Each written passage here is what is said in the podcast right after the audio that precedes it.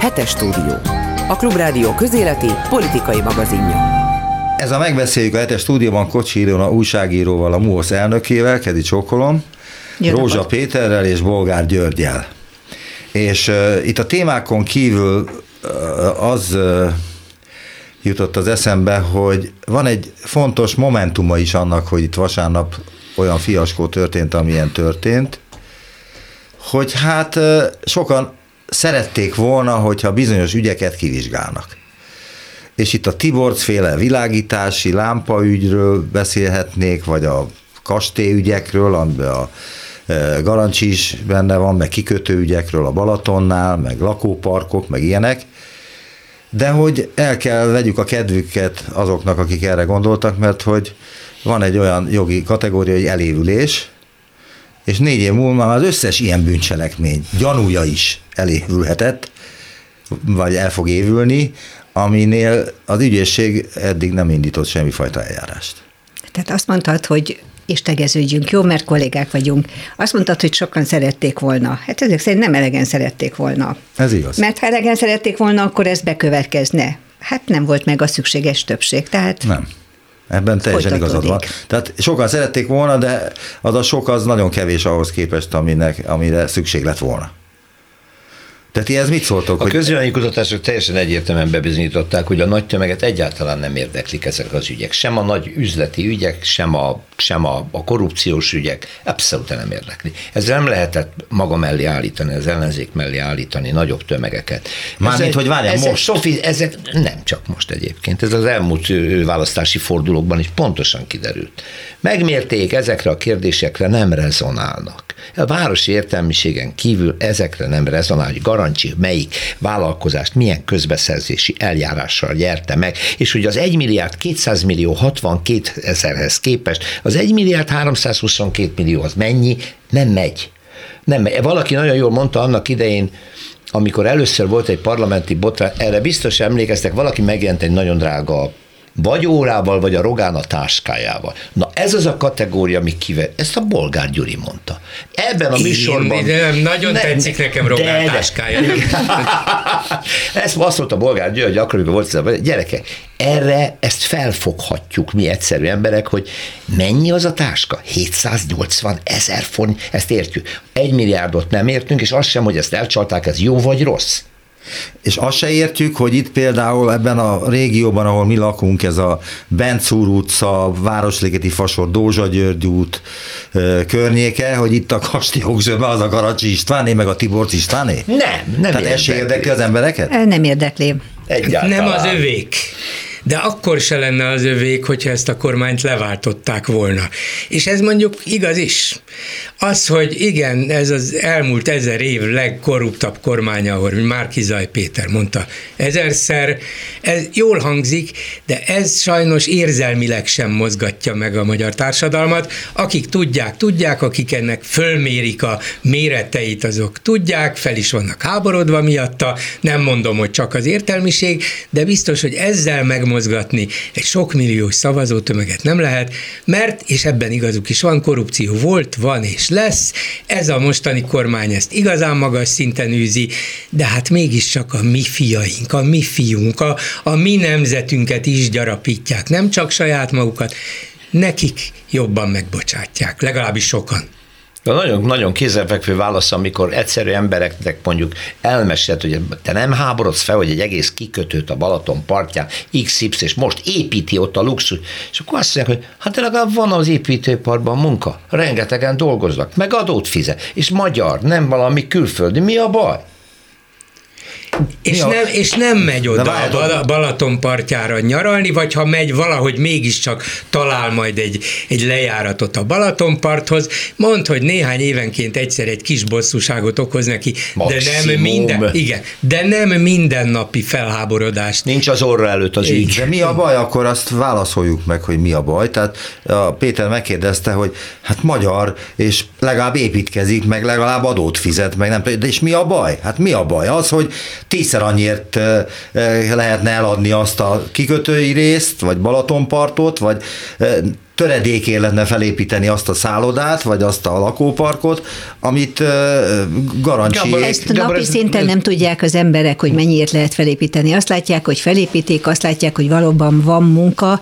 Akárhogy is nézzük, a közmunka az végül is segített a, különösen a kisfalvakban, még akkor is, hogyha ezzel ott a kiszolgáltatottságot is növelte, hiszen nagyon sokan ezért a polgármestertől fügtek, de azt nem fogják fel, hogy most akkor tízszer annyiért építették, vagy ötször annyiért építették fel, az ő életüket közvetlenül nem befolyásolja.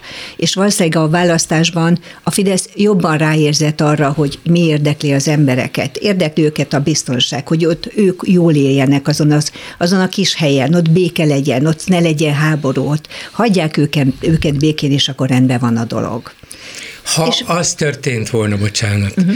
hogy a magyar átlagember rosszabbul él, mint négy éve és nyolc éve és olyan mindennapi gondjai vannak, persze vannak millióknak ilyen gondjaik, de olyan gondjaik vannak, amik már nagyon régóta nem, és azt mondják, hogy ez a kormány tehetetlen, nem segít rajtam, na akkor valóban föltűnik az, hogy na és a Mészáros, vagy hogy is hívják, nem tudom, de gar- mi mindegy, Garancsi, akár, hát ez disznóság, meg a Tiborc, meg az ő veje, meg a családja, igen, az disznóság. Így azt mondja, hogy nem disznóság, disznóság, de tulajdonképpen én jól meg vagyok. Ha az ő saját saját élethelyzetében nem érzi azt, hogy tőlem loptak el valakik valahogyan inflációval, munkanélküliséggel, akárhogyan rossz kormányzással valamit, addig nem érdekli őt annyira az, hogy másokból esetleg 100 milliárdos. Ad, fel szeretnék idézni egy dokumentumfilmből. Elek Juditnak a 70-es évek végén készült egy Isten mezején egy csodálatos dokumentumfilmje.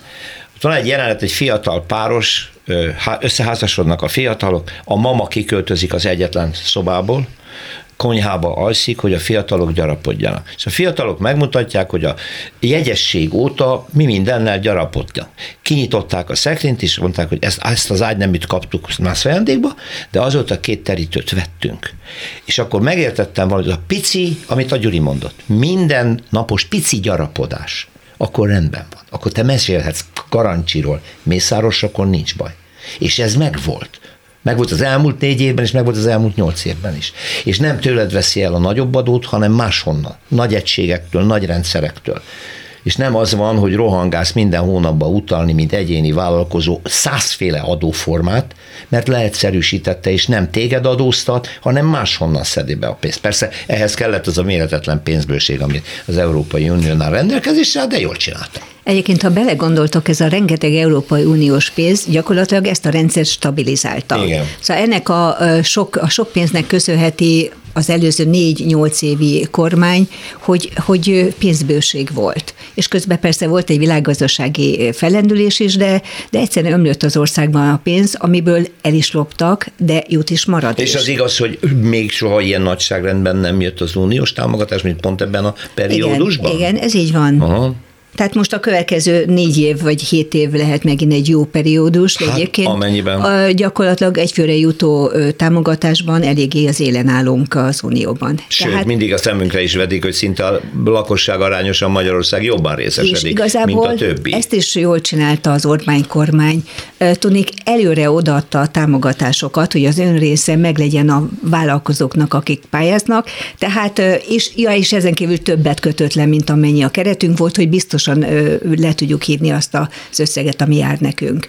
Tehát na de amit egyszerűen... Gábor fölhozott példát pont a Tibor cég esete, ahol ugye az Olaf azt mondta, hogy na ezt most már nem, akkor ott a kormány kifizette a mi pénzünkből, Valóban. ott már nem tudta az Európai Uniós pénzzel kitömni ezt a korrupt eljárást, tehát azért mégiscsak felvillan az, hogy ezek hogyan intézik ezeket a dolgokat. Feltételezhetően, ha kormányváltás van, akkor ezeket az ügyeket kivizsgálták volna, mert egyik sem olyan, hogy ne lehetett volna rajta fogást találni. Hát igen, valószínűleg a Farkas Flórián ügyét is kivizsgálták volna. Hát ezeket Aki 1,7 milliárd forintról nem tudott igen. elszámolni, mert össze, összeragadt két pénz. Igen.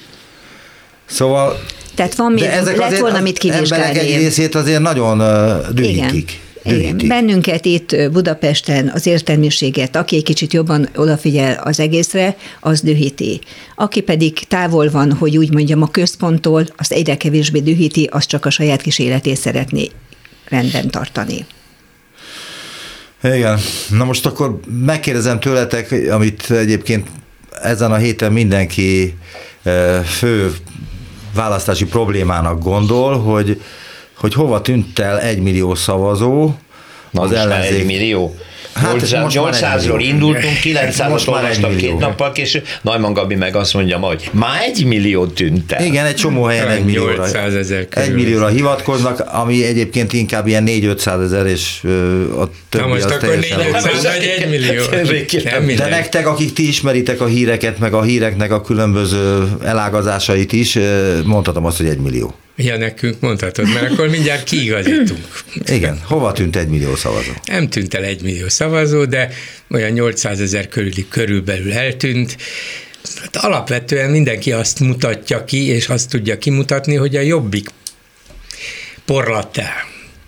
A, a Jobbiknak 2018-ban még több mint egy millió szavazója volt, és, és volt körülbelül 20%-os részesedése, most pedig ugyan nem lehet pártra pontosan kimutatni, hogy melyik párt mennyit vesztett, de alapvetően az látszik, hogy azokon a területeken, ahol a Jobbik erős volt, ott a közös jelölt sokszor a Jobbikos csúnyát bukott. Ez, ez egészen... Ez ők maradtak igen, távol minden igen. bizonyal tényleg. Igen, ez az is. egyik, a másik bizonyíték erre az, hogy a Jobbik szellemi örökségét egy Mi Hazánk mozgalom nevű párt vette át, ha ezt szellemi örökségnek lehet nevezni, szóval azt a gyalázatot, ami a Jobbik egykor volt, és ez megszerzett 6 százaléknyi szavazatot, ez is néhány százezer, és a Fidesz is tudta valamennyivel növelni a szavazatait, valószínűleg ez a a, mondjuk a jobbikosoknak az az icipicit mérsékeltebb része, de továbbra is szélsőjobboldali, amelyik a jobbikkal már nem volt kibékülve. Szóval elmentek oda, nem otthon maradtak alapvetően, mert nagyjából ugyanannyian mentek szavazni, mint négy évvel ezelőtt, de átmentek a mi hazánkhoz, a Fideszhez, és hát ott maradt az egész olyan hatpárti szövetségnek, amiből a, tulajdonképpen a legnagyobb párt eltűnt a majdnem semmiben. Én azért a mi hazámhoz hozzá, vagy mi a mi hazánk? Igen. Mi hazánkhoz hozzáfűznek egy érdekes, teljesen szubjektív észrevétel. Körülbelül jó három héttel a választási nap előtt, lehet, hogy egy hónap is volt, vagy egy három héttel, bőszen a közvéleménykutatások hozták a kutyapártról és a mi hazánkról a két százalék, három nem jut beszél. Miután elég sokat utazom vidékre, nekem először a városban tűnt fel, aztán a vidéki utazásaim során olyan mértékben megszaporodtak a mi hazánknak a plakátjai, hogy a párt, ez a piciny párt, azt az állami támogatást, amit erre fordíthatott volna, az teljesen nyilvánvaló volt, hogy nem tudta volna finanszírozni. Magyarul tehát jött valami mecénás, ilyen eufemisztikusan szólva, és hirtelen telivágták Magyarországot a mi hazánk plakátjaival. Elképesztő mennyiségben, ilyen ilyenkor mondja az ember, no hát akkor valaki rásegít erre a történetre. És vajon ki lehetett ez? Kinek, ez van, nagy kinek van pénze hát, csak, az országban? A Jobbiknál volt egy ilyen eset, ugye ez a 300 millió plusz 300 millió forintos büntetés az állami számvevőszék részéről. És akkor sem tudott nagyon elszámolni, nem kifizették ezt a büntetést. Na de ott tudni lehetett, hogy Simicska volt az, akinek pénze igen, volt. Igen, Na most, igen, most igen. nem volt Simicska. Most hát az, az nem. Hát hogy, hogy ki lehet? Az Orbán, Viktor személyesen? Hát nyilván nem ő nyúlt a zsebébe, mert tudjuk, hogy neki a zsebe üres, ja, üres viszont üres. egy csomó, dolog, csomó módon hozzá tud férni, akár ő, akár a, a bajtársai, akár az alávetetjei, akár kiei, barátai, rokonai, üzlettársai, pártársai, ilyen és olyan akár magánvállalkozók, de az is lehet, hogy valamilyen más módon. Nyilván kitalálják ennek a formálisan törvényes voltát, de az az igazság, amit, amit a Péter mond, hogy teleszórták az országot. Igen, de a Ezekkel Péter... a plakátokkal is tegyük hozzá még, hogy a úgynevezett független média is meglehetősen is feltűnően gyakran kezdte őket szerepeltetni. Igen. Hogy Lehet, hogy ez egy automatizmus volt, hát, hogy én, szembe jön, és egyre többet benne van a, a diskurzusban. Hát, lehet. Ez is lehet, meg az is lehet, hogy nem így De, de Duró Dórát más nem láttam én Na, de, de ezt én most nem, nem, nem, azért mondom, mert megmértem, hogy, hogy mi mit csinálunk újságírók, akik nem vagyunk a kormány alárendelve mondjuk. Jó egy héten keresztül figyeltem az úgynevezett független, tehát mindenképpen a kormánytól független sajtót, elsősorban online figyeltem, abból van több és megszámoltam, hogy gyakrabban fordult elő Orbán Viktor neve ezekben a sajtóorgánumokban, mint az összes kormány által generált közszolgálati meg egyéb csatornákon. De ez nem azért van, mert az ellenz, illetve a független sajtó nyomta volna Orbán Viktort, hanem mert ő tudja magát a napi, napi, a napi rendbe reggeltől estig behelyezni. Hát mert minden tőle függ. Hát, minden, ami történik, tőle függ, tehát meg kell őt említeni, hogy ez ezért, van, az, azért, van, az, meg azért. És ez az effektus működött a mi hazánknál is, a sajtóban is, hogy tele voltak a plakátok, csak és a, valahogy... Csak ehhez egy, Na, bocsánat, a, közszol, a közszolgálati tévébe Torockai bemehetett igen, többször, igen. már kizaj egyszer. Igen, egy adalék, hát igen. Egy adalék még, na arról pedig tudjuk, hogy kinek az utasításait hajtja végre.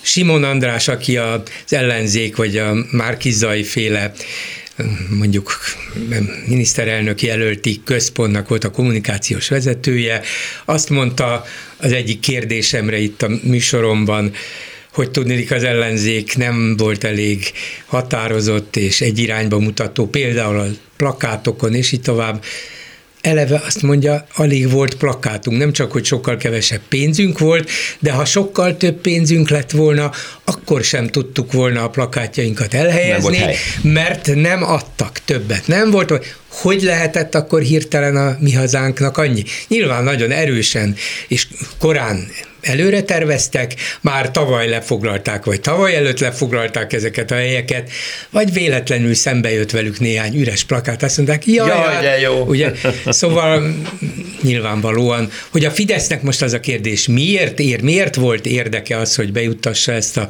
pártot a parlamentbe, mert elvileg lehetett volna olyan feltételezésük is, hogy hát ha ez a mi hazánk csak mondjuk 4,5 százalékot kap, akkor lehet, hogy a mi oldalunkról tőlünk veszi el a szavazatokat, hiszen azok virtigli jobb vagy szélső jobboldali szavazók, de valószínűleg arra építettek, hogy a belső méréseik alapján, hogy a jobbikot tényleg le lehet morzsolni így, nekünk pedig jól jön egy szélső jobboldali párt, amelyiket adott esetben felhasználhatjuk majd a kétharmadhoz, abban ők sem bíztak, vagy pedig mindig lehet rájuk mutogatni, hogy mi nem, nem az a kvázi náci szélső jobboldal vagyunk, hanem hát mi vagyunk a kereszténydemokrata konzervatív. Mert létrejött újra az úgynevezett a centrális, centrális erőtér, erőtér. középen van a Orbán Viktor, mint egy ilyen nagy pók, és hosszú-hosszú lábaival voltak Na, éppen az egész...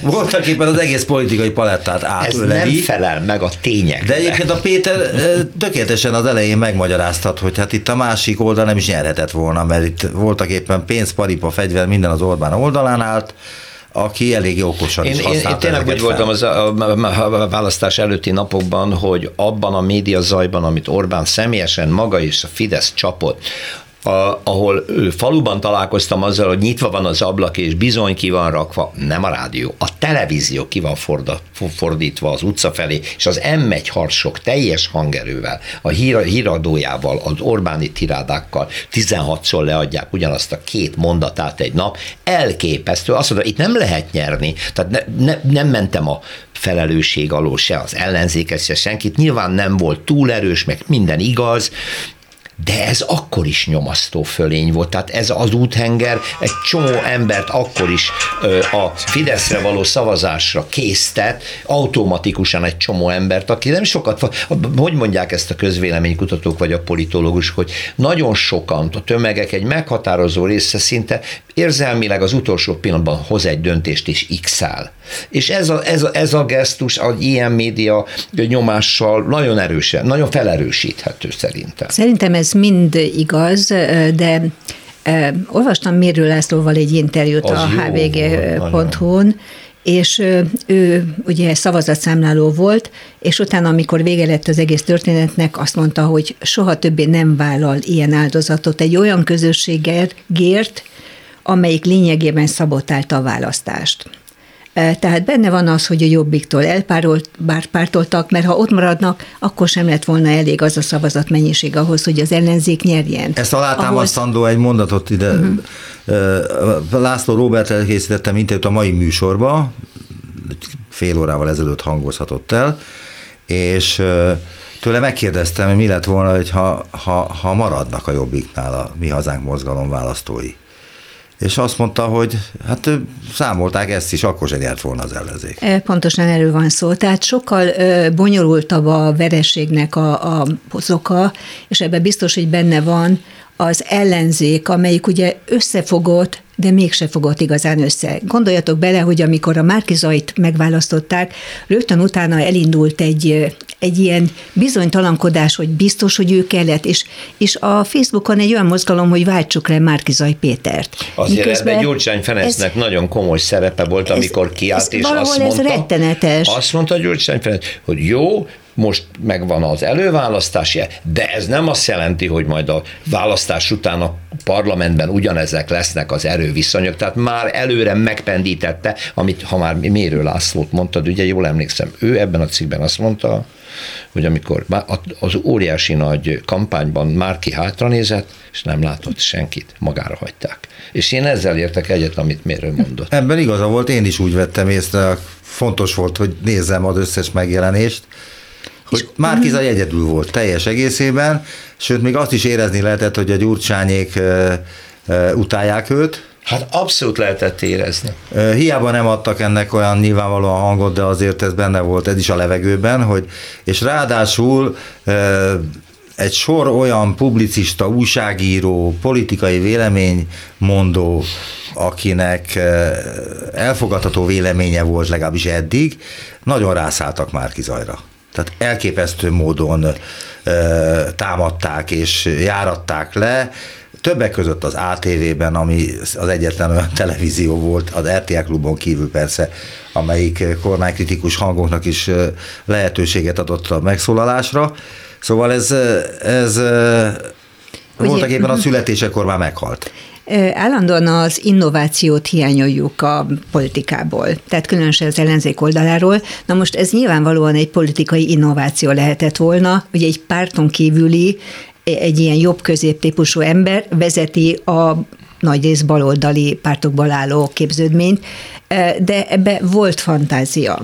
Tehát, hogyha egyszerűen a választást, az előválasztást tudomásul vették volna a pártok, hiszen ez a demokrácia lényege, szavaztak a, a hívek, időzélbetéve, tehát akkor ettől kezdve Márkizaj után megyünk, és együtt dolgozunk.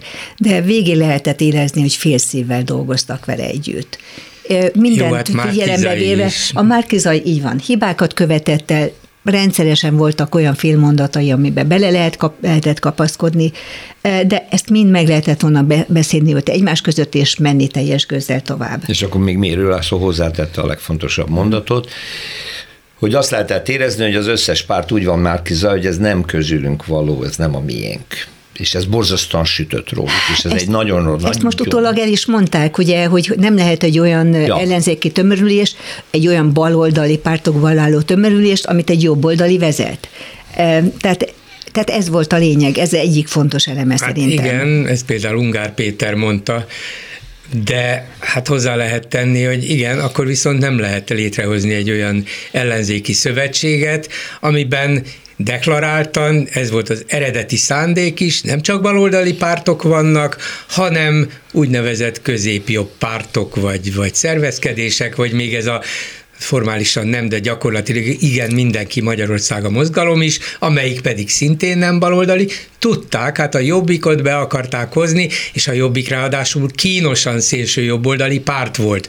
Az egyébként az ellenzéknek egy komoly eredménye. Sőt, az utolsó pillanatban a... kiderült, hogy hát vannak olyan felvételeik a jobbik vezető politikusairól, amelyeket nem lehet megmagyarázni. De nem tavalyról hanem 6-8-10 évvel ezelőtt. De az, az, hogy mikorról, az nem jelent meg sehol, hanem az, de, hogy... Megjelent, megjelent. Megjelent, és ezt nyilván a Fidesz szedte elő, hogy azért-e, hogy a baloldali szavazókat így bizonytalanítsa el, amikor majd jobbikosra kell szavazniuk, hogy hát látjátok, ezek, ezek tulajdonképpen ugyanolyan náci, nyilas, antiszemita, cigányellenes, mint amilyennek indultak, vagy a jobbikos szavazókat tántorítsa el ettől az eredeti jobbiktól, mondván, hogy hát mit akartok, hát látjátok, hogy hogy menekülnek itt ez alól, hogy itt mi, mi már nem is azok vagyunk, nem állnak ki amellett, amik voltak, lehet, hogy sokan akkor döbbentek rá, ez nem az a jobbik, amelyik engem beszippantott ezelőtt tizenvalahány évvel, hát van itt egy hogy is van, ja látom a plakáton, mi hazánk mozgalom, na ez az. Érdekes módon a, a kampányban soha nem derült ki, hogy Novák előd miket mondott, vagy Torockai László miket csinált, és nem voltak videók, meg nem voltak hangfelvételek, mert Fidesz valamiért nem akarta ezeket kiszedni, pedig lehetett volna és a jobbikról meg lehetett. Úgyhogy igen, nagy, ezzel a pénzzel, ezzel a kampánygépezettel, ezzel az egész propaganda um, szisztémával, ami, ami működik és amit működtetnek, mindent meg lehet csinálni. A legfőbb tulajdonképpen a, mindent eldöntő, nem, nem ez döntött el a választást, csak hogy mi mindent meg lehet csinálni. Hogy megjelentek az óriás plakátok szerte az országban, hogy Márki Zaj Péter ott volt a hatalmas feje, egyébként nem tudták nem megnyerő módon ábrázolni, mert még ezeken a felvételeken is egy megnyerő, jó arcú ember volt elvenné a 13. havi nyugdíjat, privatizálná a kórházat, megszüntetné a minimálbért. Veszélyes. Így van, és így tovább, és így tovább. A legnyilvánvalóbb hazugságokat, amiket még egy negyed mondatban sem mondott, véletlenül se úgy, ahogy, de lehetett ezt az óriási hazugságtömeget ráönteni a népre. Szóval ez, egy, ez a kampányoknak egy egészen új szakaszát jelzi, hogy teljes mértékben lehet a társadalmat félrevezetni, a pofájukba hazudni az embereknek.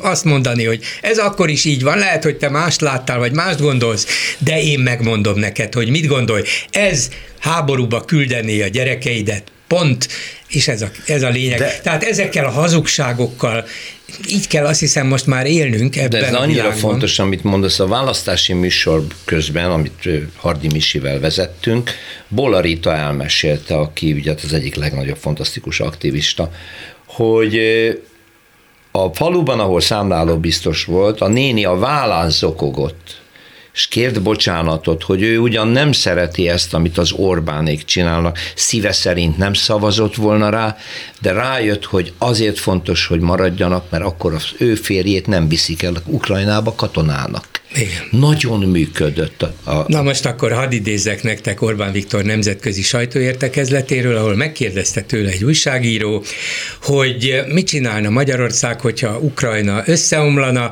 és a NATO katonákat küldene Ukrajnába, és megkérni a magyarokat, hogy, hogy menjenek oda Kárpátaljára, és védjék meg a magyarokat. Mire Orbán Viktor, aki mindeddig az ellenkezőjét állította, nem azt mondta, vagy ezt mondta, hogy nem küldünk katonákat Ukrajnába, ugye, ez volt végig az ő szövege, hát Isten ments, hát azt csak Márkizai csinálja, a következőket mondta, NATO döntés nélkül nem mozdulunk ki a NATO területéről hogy mi van?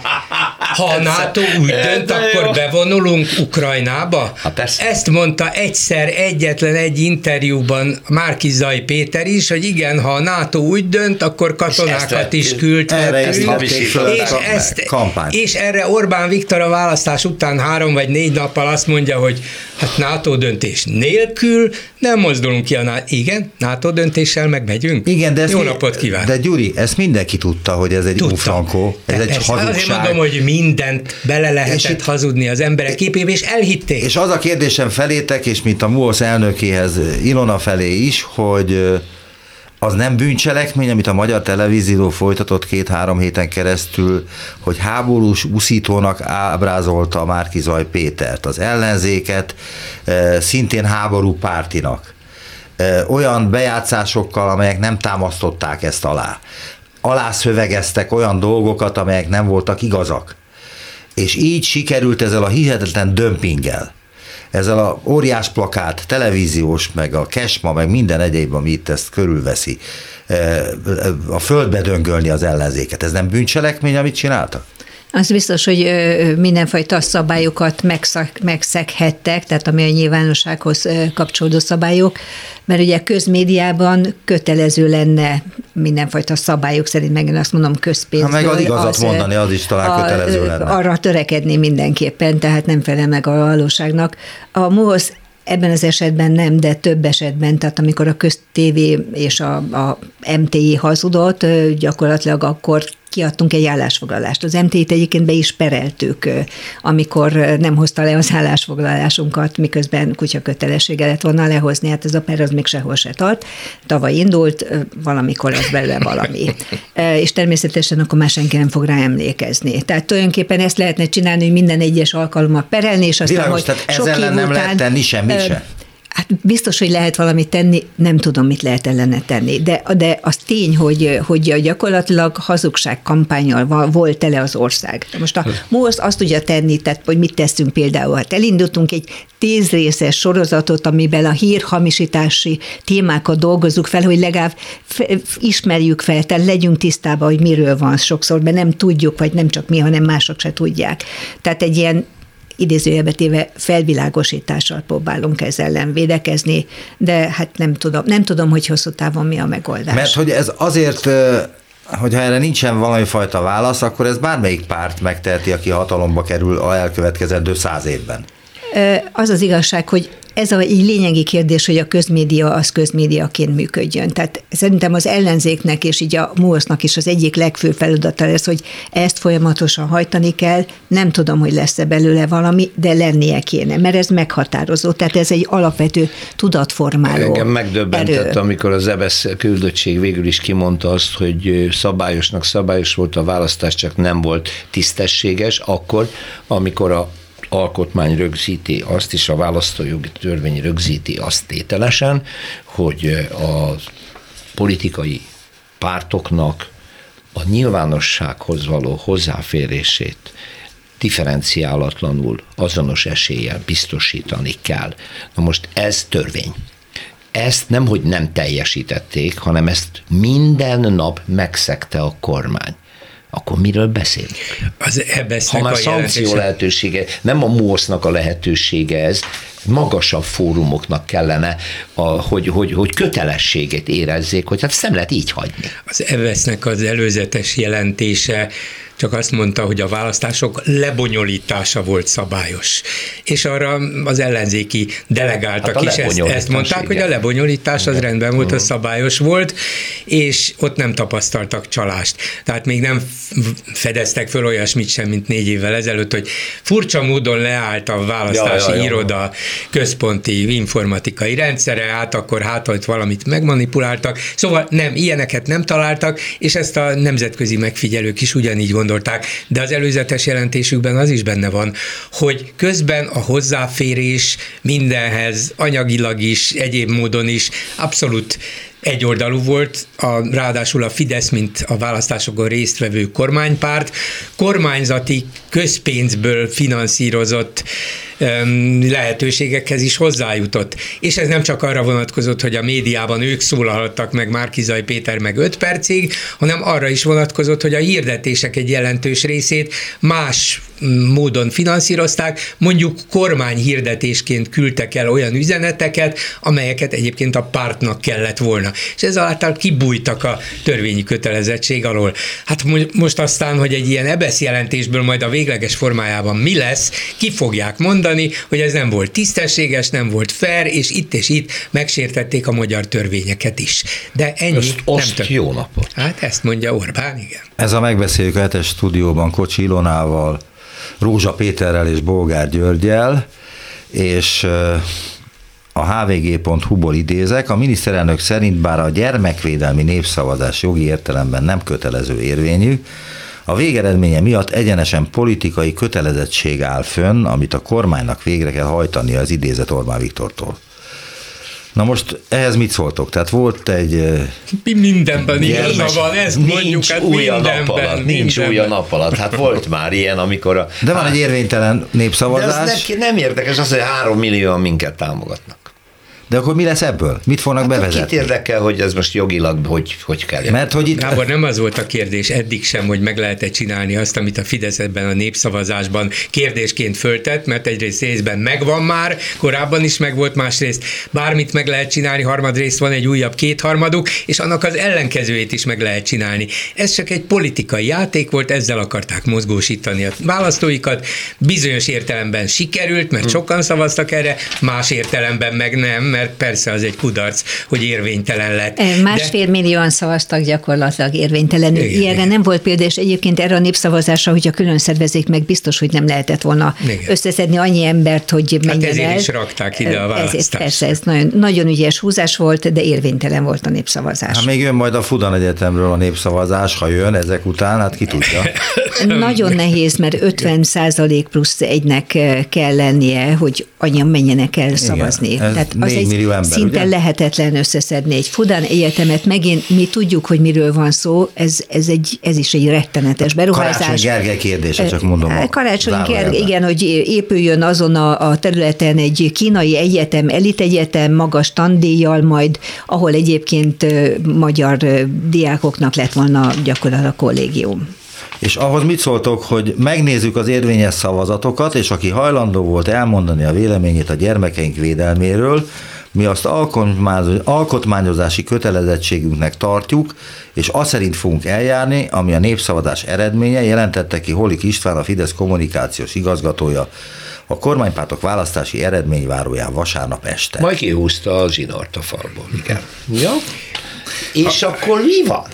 Úgy mondod ezt, hogy Hollikos István jelentette ki, arról a papírról, amit eléje toltak. Hát, ugye, hát ez nem, minden érdekes, de tényleg az a lényeg, hogy akármi történt ezen a népszavazáson, a kétharmadával bármit megcsinálhat. Akármit. És innentől kezdve ezzel, de az elmúlt 12 évben is ezzel éltünk sajnos. Ez van. Most a helyzet kicsit rosszabb, mert több képviselőjük lesz a parlamentben, mint eddig volt. Hát úgy. Tehát nem már biztos. zavarta volna úgy őket, nem, hogy de... Simonka György, meg Boldog István, nem, meg nem. Völner, most, Pál, most a, a nyilvánvalóan bűnösöket, vagy már, nem, nem, nem, most már őket nem kell berendelni a kétharmados népszavazásra. a bírósági tárgyalásra Látod, Gábor, hát itt a remény, ha véletlen, véletlenül akadna egy korrupta fideszes képviselők között, akkor nyilván az ügyészség le fog csapni rájuk, mert nem hiányoznak majd a kétharmadhoz.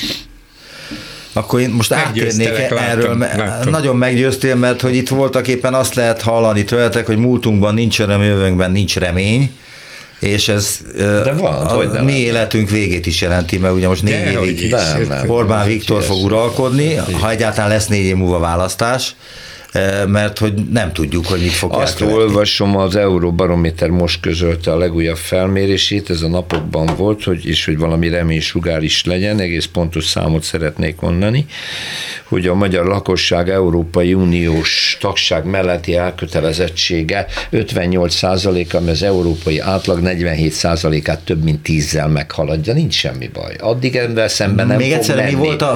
Az Euróbarométer most mérte meg, hogy? hogy az Unióban a magyar lakosság lakosságnak az unióval való viszonyát. Az jellemzi, hogy 58% elkötelezett a tagság mellett. De ez volt 73% is. Mi, hát volt egyébként, igen, de volt magasabb az EU átlag is, az most 47 csak. És akkor még most jön a Löpen Macron ügy, amiről hát majd meglátjuk, mi, hogy fogja megfordítani ezt. Szóval... Ha Marin, aki szövetkezett Orbánnal, Orbán megveri Macron, hát akkor majd meglátjuk. És akit De legalább visszafizeti azt finanszírozott, a visszafizet. akkor vissza tudja fizetni valóban. Melyik bankból adta az Orbán a neki? MKB. MKB-ból. Ki is az MKB? Jaj, ne. Lőrin. Igen. Igen, ilyen egyszerűek Ez a ezek a dolgok, kabaré, de... pedig a hetes de, stúdió. Ez tényleg de az európai... A rádió kabaréban lennénk. Igen, de ez az Európai Uniós elköteleződése a magyar lakosságnak érdekes és fontos, és nem becsülném le akár ezt az 58 ot sem. De ez nem olyan, hogy az emberek ideológiai szempontból, vagy azért, mert végig gondolják a világot, meg az ország helyzetét, azt gondolják, hogy nekünk csak Európában lehet a helyünk, hanem egy nagyon praktikus, mint általában a dolgok, praktikus elköteleződés. Tudják Orbán Viktortól is, hogy az Európai Unió nekünk fontos, ott vannak a piacaink, onnan kapunk rengeteg pénzt, és rengeteg problémánk, vitánk, konfliktusunk van velük, de én kemény vagyok, én megvédem a magyar érdekeket, tehát addig nyugodtak lehetünk, amíg Orbán Viktor a miniszterelnök, addig Európában is maradunk.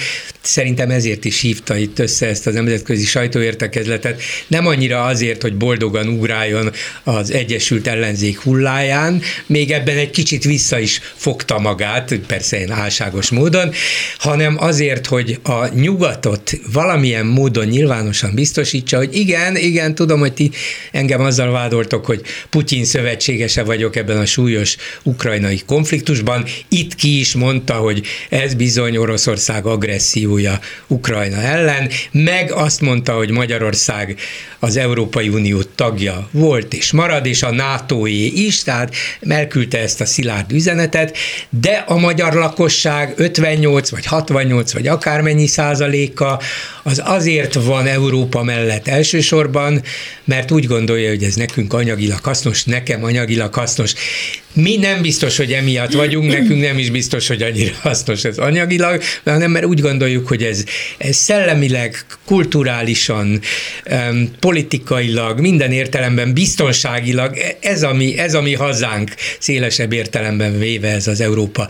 De ezt az 58%-os többséget Orbán Viktor adandó alkalommal nyugodtan kisebbséggé változtatja, én tehát, hogyha ez az ő érdekei így kívánják, annyira nem volnék benne biztos, hogy ez neki majd útját fogja állni, hogy ha ki akarna lépni. Minden harmadik családban valaki kint igen, de a, külföldön. Igen, nem. de van egy, van egy fontos... Éppen, éppen a praktikus szemlélet. Péter, van egy fontos kérdés itt azért, az nem, tehát a magyar gazdaság nem tudom milyen talpakon áll, lehet, hogy azért nem áll olyan er- erős talpakon, hogy itt önállósítsuk magunkat. De nem, Orbán ezért is szögezte le, nem, mi, mi maradunk, csak küldő, küzdünk a végsőkig, sőt még azt is megengedte magának itt, hogy mi szankció ellenesek vagyunk, tehát például morálról, elkölcsről, hogy itt az oroszok tömeggyilkosságokat hajtanak végre a világ szeme láttára, meg egyáltalán, hogy merték megtámadni ezt a független országot. Ez minden számított, de azt mondta, hogy, hogy mi akkor is Európa mellett vagyunk, a szankciókat ugyan ellenezzük, de hát lehet, hogy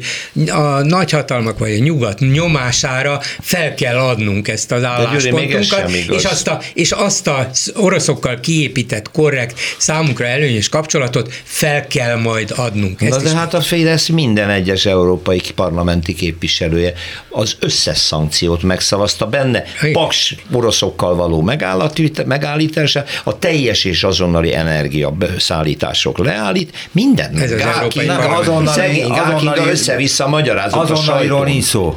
De ott van benne a határozatban, csak még arról van szó, hogy ezt a bizottság most De ezt nem vállalhatja be valószínű Orbán Viktor. De tehát itt parla- az nem ellenzék... kötelező érvényű az Európai Parlament a szavazás. Az, a, a, a, a, ezzel kapcsolatban azért az egy óriási hibája volt az ellenzéknek, hogy ez, ez, ez szóba hozta. Tehát, hogy zárjuk el a gázcsapot, mi zárjuk De el a gázcsapot. Ez nem hozta szóba legfőjebb egy vagy két képviselő. Elég volt. Hát persze, bőven elég egy volt. fél mondatban tett utalást arra, hogy azzal lehet Nem fél az mondatban, hanem egy hát, teljes mondatban minden. mondta, hogy el kéne zárni nekünk a gázcsapot. Nem, Márkizai ilyet soha nem, nem mondott. a Márkizajra célzok Mondom, hogy volt olyan ellenzéki képviselő, de persze a Fidesz kihasznált, ebben igazad van. És gondoljatok bele, az ukrán háborúnál az egyik legfőbb érvünk, hogy miért maradjunk kívül, és próbáljuk megőrizni az orosz kapcsolatainkat, mert a rezsicsökkentés így marad. Tehát nekünk az volt a fontos, Hát ezért vagyunk hogy, erkölcsi hogy jól, hullák. Hogy jól de, éljünk. De hogy, tartható ez a dolog, ez a rezsicsökkentés hát, szerinted? Orbán Viktor azt mondta, talán ezen a sajtótájékoztatón, hogy, hogy amíg meghirdették, tehát vannak dátumod, addig biztosan tartják, és egyébként valószínűleg utána is kitalálnak valamit, hogy olyan, olyan helyekről szerezzenek plusz pénzt, ami nem érinti direktben közvetlenül az embereket. Tehát lehetséges, hogy majd kivetnek különböző adókat, lehet, hogy szolidaritási adó, de mondjuk vállalatokra vetnek ki, és akkor az a lakosságot majd közvetetten Én ma azt olvastam egy szakértőtől, hogy 1300 milliárd forintba kerül a rezsicsökkentés fenntartása per év. Azért az nem kevés. Borzasztó nagyon sok, nagyon sok. Hát erre biztos valamit kitalálnak, de, de úgy, hogy ne direktbe és közvetlenül azonnal érintse a lakosságot, lehet, hogy... Hát de az is kiderült, hogy rendes piaci áron vesszük az oroszoktól a gázt, össze-vissza ha, hazudtak Sőt, az is kiderült a népszavának a KSH-ban végzett kutakodása nyomán, hogy októbertől januárig az oroszok gyakorlatilag nem szállítottak nekünk gázt. Senki nem kérdezte meg mind a mai napig Orbán Viktort, hogy hogy létezik ez. Hát ezért vannak ilyen, ilyen kiürülve a magyar gáztározók, azt hiszem már csak 10% körül vannak megtöltve, mert négy hónapon keresztül nem érkezett orosz gáz. Valószínűleg az oroszok így akarták kiéheztetni egész Európát, mert ők tudatosan készültek a háborúra, attól joggal tartottak, hogy ennek kemény szankciók lesznek a következményei, és azt gondolták, hogy hát előzetesen majd egy, egy kicsikét megszorongatjuk a nyakukat, mert ne legyenek olyan magabiztosak, majd meg fogják látni, hogy bizony energiahiány lesz. De valóban ezt a rezsicsökkentést fenntartani persze állami pénzzel, vagy közpénzen így pontosabb lehetséges, hogy gazdaságilag mennyire, mennyire észszerű, valószínűleg nem, de a magyar társadalom ez, ezzel nem fog foglalkozni, azzal fog foglalkozni, hogy látjátok, megmondta, és nekem még mindig akkora a gázszámlám, meg az elektromos energia számlám, mint volt. Ha pedig véletlenül nem annyi lesz, mert mégsem bírja az ország, akkor lehet mutogatni majd. Hát látjátok, én végig harcoltam azért, hogy ne vezessük be a szankciókat, de hát ezek a nyomorult amerikai amerikaiak, meg ezek a nyugat-európai, hát nálunk erősebbek még, úgyhogy el kellett fogadnunk. És azokkal mit kezd majd Orbán Viktor, amit most sorra az Unió benyújt Magyarország ellen? Például kötelezett széksegé, kötelezett szé, nem tudom ki kötelezettségszegési eljárást int Magyarországgal szemben az Európai Bizottság, és felszólítja az uniós jognak való megfelelésre az építőipari ágazatot érintő nemzeti szabályok tekintetében. A magyar kormány még tavaly július elején jelentette be, hogy kiviteli tilalommal és ex extra profit adóval próbálják meg az építőanyagok brutális drágulását megállítani. Ezt nagyon egyszerű lesz megmagyarázni. Mindezt azért tettük, hogy ne dráguljon annyira az építőanyag. Tehát ezt a, a, a lakossága ti érdeketekben tettük. Hogy, hogy ez nem tetszik Brüsszelnek. Brüsszelnek semmi nem tetszik, ami a lakosság érdekében történik. Hát pedig ez azért van. Ne vigyék innen az építőanyagot, mert ez nekünk Ti kell. már megtanultátok Orbán Viktornak hát, a, a gondolkodásait ismerjük. A, a technikáját, illetve illetve az összes... Természetesen nem racionális. Gazdaságilag nem racionális. Természetesen, mert hogyha energia minden alapanyag drágul, akkor szükségszerűen az is drágul. De, de ugyanakkor nagyon jó lehet ebből politikai érveket Kérdés, hogy hogy lehet kijönni, mert előbb-utóbb a realitás talajára kell állni a kormánynak, igen. mert ugye nagyon sokan mondták azt, hogy fantasztikus, hogy a benzint nem engedte fölmenni, és ez igen, ez egy igazi becsületes nemzeti Persze, kormány. Aztán a hogy aztán majd mi a fene lesz bele? És jártak át ide tankolni, ami gyakorlatilag a magyar költségetési támogatásból, illetve a kis benzinkutak tulajdonosainak pénzén. És azt hogyan fogja megoldani, hogy nagyon esett a magyar tőzsde, a Bux Index? Hát ez a Közel 9 ot de nem ez az érdekes benne, amit szeretnék kérdezni, hanem azt hogyan fogja megoldani, hogy ő azt mondta, hogy hát lehet, hogy szükségesek lesznek külön, külön adók, de ezt a lakosság nem fogja megérezni, mert hogy nem a lakosságnak kell majd megfizetnie. Hát ez így volt ez, eddig is. Tehát ez hogyan fog Gondolj bele, kivetnek egy bankadót, a bank pedig a költségeiben kicsit megemeli, igen, és igen. tovább hárítja. Tehát a, a, igaza van Orbán Viktornak, hát nem a lakosságra vetette ki, hanem a bankokra vetette ki. Most arról ő aztán nem tehet, hogy a bankok ezt tovább hárították. Hát tudjuk, hogy milyenek ezek hát a ilyenek bankok. a bankok, igen. így van. Hát Vagyis, de most már van nagy magyar bank vagy, is. Tehát, de hogy... hogyha dühös vagy, akkor majd a bankra leszel dühös. A többség azt se tudja, hogy az a bank, amiről éppen beszéltünk, Mészáros Lőrinc érdekkörébe tartozik, nem tudja. Azt mondja, hogy mocsok bank, már megint fölemelte az ilyen és ilyen díjait, és hát szegény Orbán Viktornak ilyenekkel kell megküzdeni. Uh-huh. Most rátérnék a műsor legvégén erre a háborúra, ami, ami egyre szörnyebb elfogott rádióadásokról ír a Forbes, a Forbes magazin. A civilek lemészárlása az orosz stratégia része, nem egyedi elszigetelt esetek, hanem az orosz katonai stratégia szerves részei lehetnek az ukrán polgári lakosságot megtizedelő vérengzések véri a Német Szövetségi Hírszerző Szolgálat elfogott rádió üzenetek alapján, a Der Spiegel csütörtöki jelentése szerint. A külföldi hírszerzéssel foglalkozó Nemzetbiztonsági Szolgálat a Kiev melletti Bucsát február végétől április elejéig megszállva tartó orosz erők olyan rádiódásait rögzítette, amelyekben civilek meggyilkolásáról volt szó, és hát most, hogy elhagyták Bucsát az oroszok, tömegsírokat is találtak, tevetetlen halottakat az utcán, és hát voltak éppen porig rombolták. Ma meg két rakétát belőttek egy olyan vasútállomás várótermébe, ahol több ezer embert az evakuálására várt, csak civilekről, gyerekekről van szó.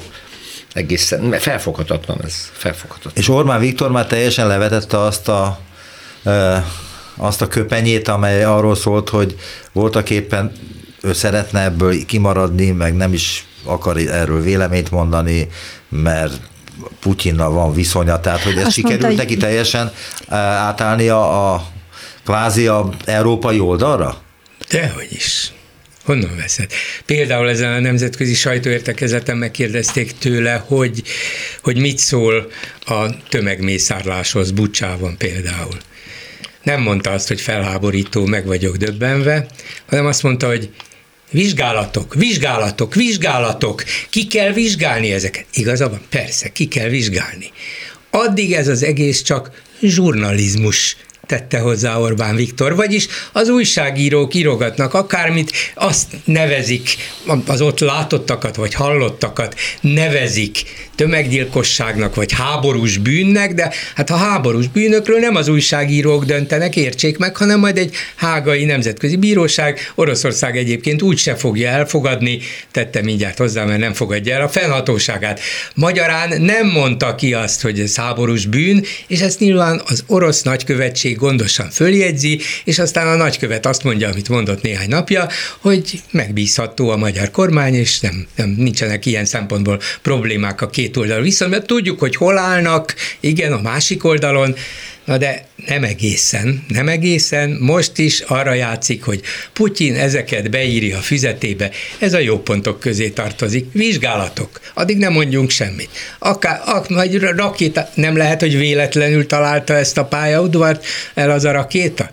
Lehet, minden lehet. És ez a Visegrádi négyeknél is bejön. Nem. Nem, a Visegrádi négyeknél nem. Ott semmi Már gyakorlatilag Magyarország egyedül van. De azt mondja, orosz... hogy megvan még ez a kapcsolat, ez egy érdekházasság. Hát mindegy, hogy majd mondani mond. lehet, Voltak éppen ez egy érdekházasság, amely összeköti ezeket az országokat. Ami nem igaz. Hát a lengyelekkel semmiféle érdekközösség nincs az orosz viszonyt illetően, sőt. Hát akkor miről beszél? A jogállamisággal kapcsolatos vitában van, az, hogy Brüsszel szemben az. együtt az. vált válnak vetve.